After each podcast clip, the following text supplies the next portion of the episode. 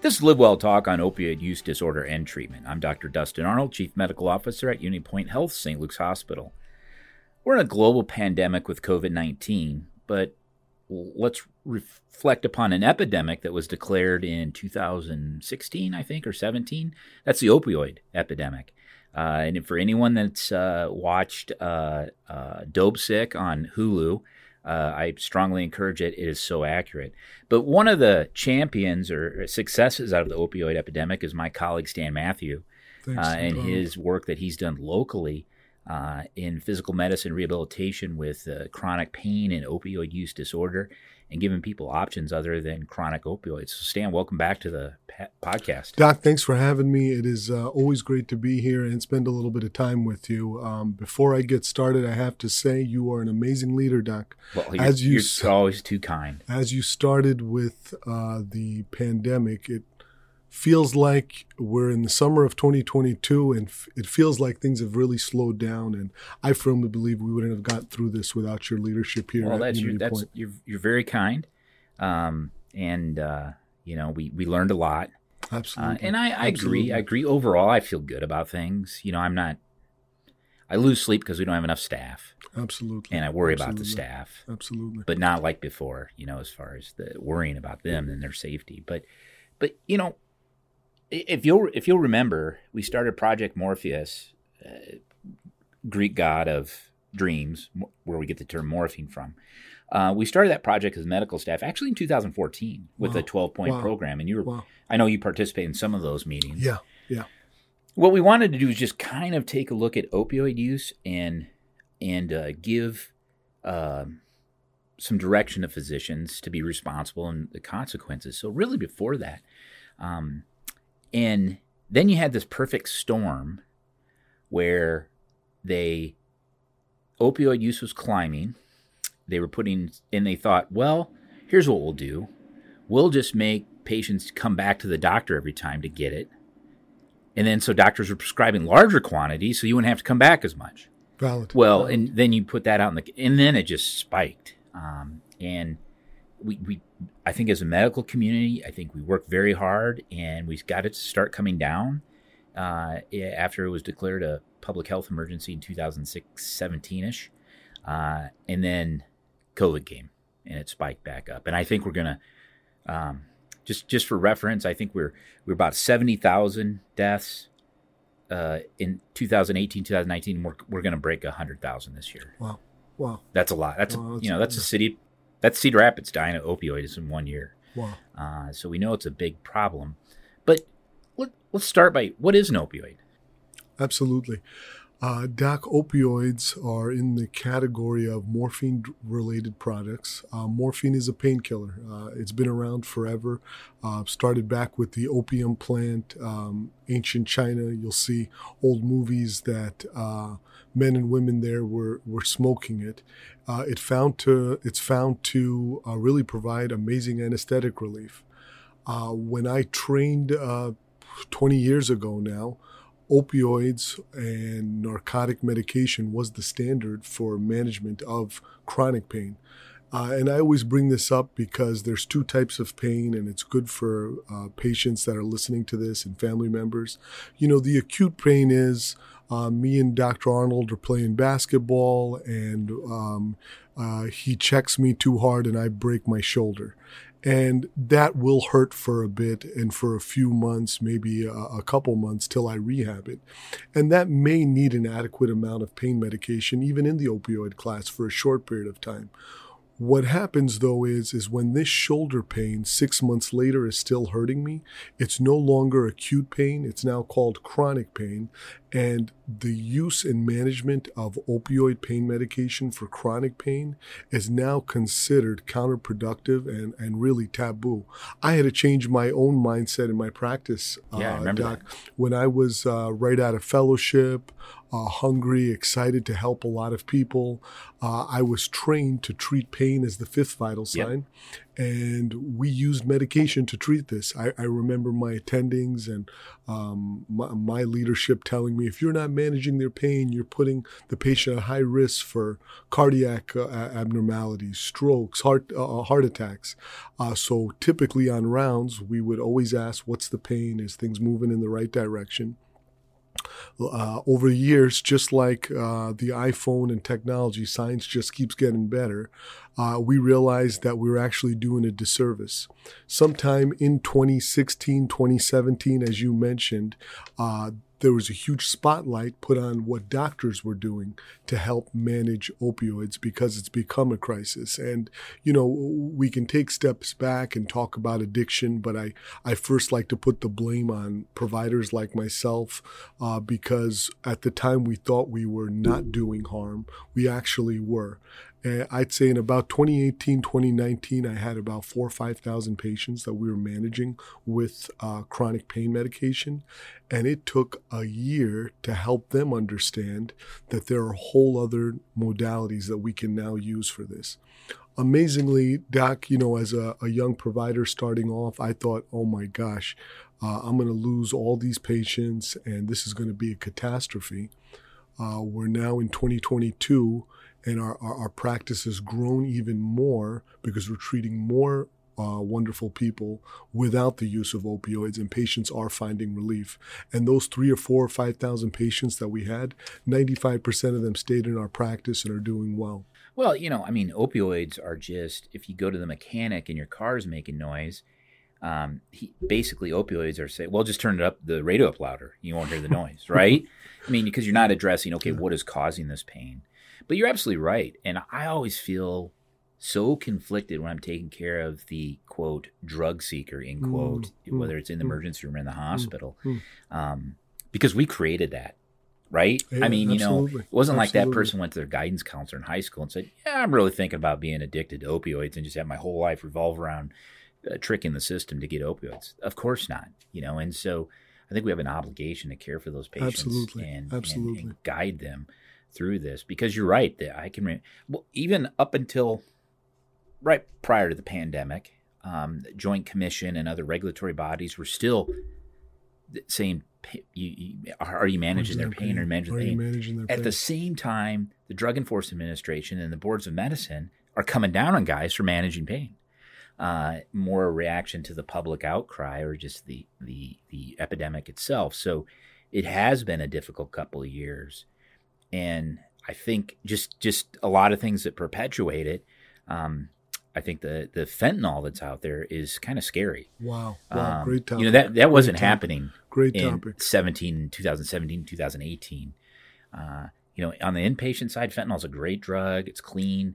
Uh, you, you, get a little bit longer than morphine, but it tends to not make people goofy, correct, right? Like correct, morphine can. Correct. Correct. So when that started com- coming out in the communities, that's scary uh, because it is a very lethal medication if given excessively. And you know, so I, I think those are, our, our our work ahead of us is one is to educate people, but also to come up with treatment plans that then that uh, don't include opioids if we can for those that chronic pain. So, what are some things that you that you find successful non-opioid therapies? Absolutely. You know, uh, one of the things uh, we try to incorporate in all of our uh, visits is trying to help the patient understand what's going on uh, with them. You know, a lot of patients are so stuck on that shoulder analogy that uh, ever since that shoulder injury, my life just hasn't been the same. And that's what's the source of all my pain. It's helping them understand that it's no longer just your shoulder that's hurting. Something went haywire neurologically. Uh, 10, 15, 20 years ago, uh, chronic pain was considered a psychiatric disorder. Uh, it was in the DSM 4 as uh, a, a, disorder uh, of mental illness. Now we realize we were way off base on that. And over the last 10 years, it's been thought to be a neurologic disorder. And there are medications and modalities geared toward the nervous system to help turn off, turn chronic pain down. My hunch is, Doc, and this is just my opinion, that there's also some autoimmune component to this. Uh, stress and inflammatory markers typically are very high in these patients, and often uh, we see reduction when uh, in pain and improve functional outcomes when we try something simple like a Medrol dose pack for a few days just to see if it'll bring down and ease discomfort and pain. You know, you, you triggered a, a, really good thought, and, and just talking about the, the fentanyl use. And uh, one thing that the internet does is great stuff like getting Dr. Arnold out there and educating people. The other thing it does it is has connected the world in a way that's unbelievable. Yeah, isn't that true? Uh, if my patient doesn't want to come to the office and see uh, Dr. Matthew and have a visit and talk about pain medication, uh, they can now shop online for all sorts of illicit substances. And uh, uh, it, it's pretty scary because the things that they're buying are not regulated in any way, shape, or form. Uh, it could say fentanyl, it could say oxycodone, but typically these are bad, dangerous mixtures, which, as you've seen as, as a practicing clinician, have, uh, you know, really horrible um, effects. But you know, I, would encourage anyone who's listening, uh, make an appointment with us so we can at least talk to you, give you ideas on different things we can do. Medication is one. Uh, another huge area uh, that we try to push is pain psychology. Yeah, yeah. Uh, you know, we we talk uh, uh, often about Dr. Talman and Dr. his team. And his team, yeah. You know, the goal is to get people thinking. In my own life, you know, you have to replace a thought with another thought. So if my thought all day is my shoulder's killing me, I have to get thinking about something else before my shoulder stops. And Dr. Talman and his team and pain psychology and cognitive behavioral therapy helps you kind of take a, uh, a little bit of a estimate on your life on what are you thinking about and how can we change this into thinking something a little more positive? That doesn't mean that one session of behavioral psychology is going to cure anyone's pain and i, I don't want to lighten that because if you're someone suffering with pain it's horrible. Uh, you know i have a headache for an hour and i, I can't even have a conversation till my, my headache passes. Uh, having a headache every day for 30 days is pretty much d- disability you know? But uh, i do want to, want you to know that there are uh, possibilities of medication, uh, mindfulness techniques, cognitive behavioral therapy, and starting this uh, long term treatment of getting you better. We also use a lot of um, uh, out of the box techniques like aquatherapy. You know, a lot of patients don't want to do physical therapy because it's painful. If your back's already hurting and I tell you to, right uh, stretch and bend and lift for the next 20 minutes, uh, anyone will tell you this is probably going to hurt. Getting in the water changes everything. You know, you have that gravity eliminated, which really helps a lot. And, um, Doc, something simple that you do very well, giving people hope letting them know that uh, you know we, we're going to work through this together. Uh, we're a partner in this with you as you're going through this. My my youngest went up to a, a university to visit for a possible track uh, opportunity scholarship. Awesome. awesome. And they had in their training room a pool, a small pool that had a treadmill that raises and lowers. So depending on how acute your injury is, is the height that you might be out of the water. Very cool. Isn't that cool? Very cool. I was Very like, cool. wow, that's amazing. Yeah, yeah. You know? uh, did did she respond well to the yeah? It, it, you know, fingers crossed, and hopefully Awesome. she's excited about that, and Awesome. we're, we're certainly proud of her. But uh, you know, I remember one thing you said to me, and it's kind of guided me is during your journey of getting people off opioids that a drug that I was never very impressed with, Neurontin. Hmm. You said people are coming back saying that works. Amazing, Doc. Amazing. You know, even in my own uh, arrogance and ignorance, I thought this medication really isn't helpful. Uh, my hunch, and this is just a theory, uh, Dr. Arnold, that when a patient is on opioids and gabapentin, the effects of the gabapentin are so masked by the opioid that it doesn't have a chance to even work. Now that we get patients off of opioids, Uh, they have tons of receptors that are now clean and available for other medications. Suddenly, the gabapentin is helpful. Suddenly, the Lyrica or pregabalin is helpful. Suddenly, the duloxetine is helpful. Another novel agent we use uh, is um, low dose naltrexone, uh, really studied heavily in uh, Europe, um, England, um, Australia, Canada for treatment of chronic pain. Uh, two to four milligrams has done magically for a lot of our patients. Uh, uh, thankfully enough, our own pharmacy here at St. Luke's compounds it for us. Oh, really? Uh, super inexpensive as well. Wow. And what's the mechanism there? Um, Essentially, it's supposed to bind very similar uh, receptors to opioids. Uh, but without any of the addiction or habit so it forming. just takes the receptors out of You got out it. of You operation. got it. Interesting. So, so um, and Doc, you you know this. They the new term they've coined um, the medical community: opioid-induced hypersensitivity. Uh, we used to say neurologists will tell you. Uh, you're having headaches all the time. Stop taking Tylenol, Right, Because right, now yeah. the Tylenol is causing your headache. yeah. Opioid-induced hypersensitivity is you've been taking opioids for so long, you've upregulated all these receptors, and all you feel is pain now uh, by dr- dropping down the opioid, you get the similar effect. You know, I don't know about how you. f- I'm, I know you're going to agree with this, but um, we'll, we'll tee this up for the listeners. I think going from the pain scale of one to ten to what's your what's your functional capacity. So rather than saying your headache, is it what is it on one to ten? Well, people go twelve to hundred because I'm here, right? Always, always. you yeah. know and my 10 is not your 10 but if you ask the patient what is that headache preventing you from doing well it's preventing me from going to work okay well then we got to make it at least good enough that you can go to work you know to go to that functional element i think that was a big change Yeah, and, a- and a yeah. good change Absolutely, absolutely. you know definitely absolutely. um you know let's go back to that pain as the fifth vital sign Sure, you know, sure. just for our listeners, breathing, uh, temperature, uh, blood pressure, and pulse are your, the other four, right? And that fifth is uh, pain is a vital sign. And I think as a medical profession, we took that, we didn't differentiate between pain and suffering. Mm, mm, You know, Mm, mm. suffering shouldn't happen. Pain's inevitable, but suffering's preventable. And we didn't approach it that way, you know, and I think we just reacted to that push. But I can remember I can remember drug reps showing up in the mid nineties to late nineties saying this stuff's not Oxycontin's not addictive.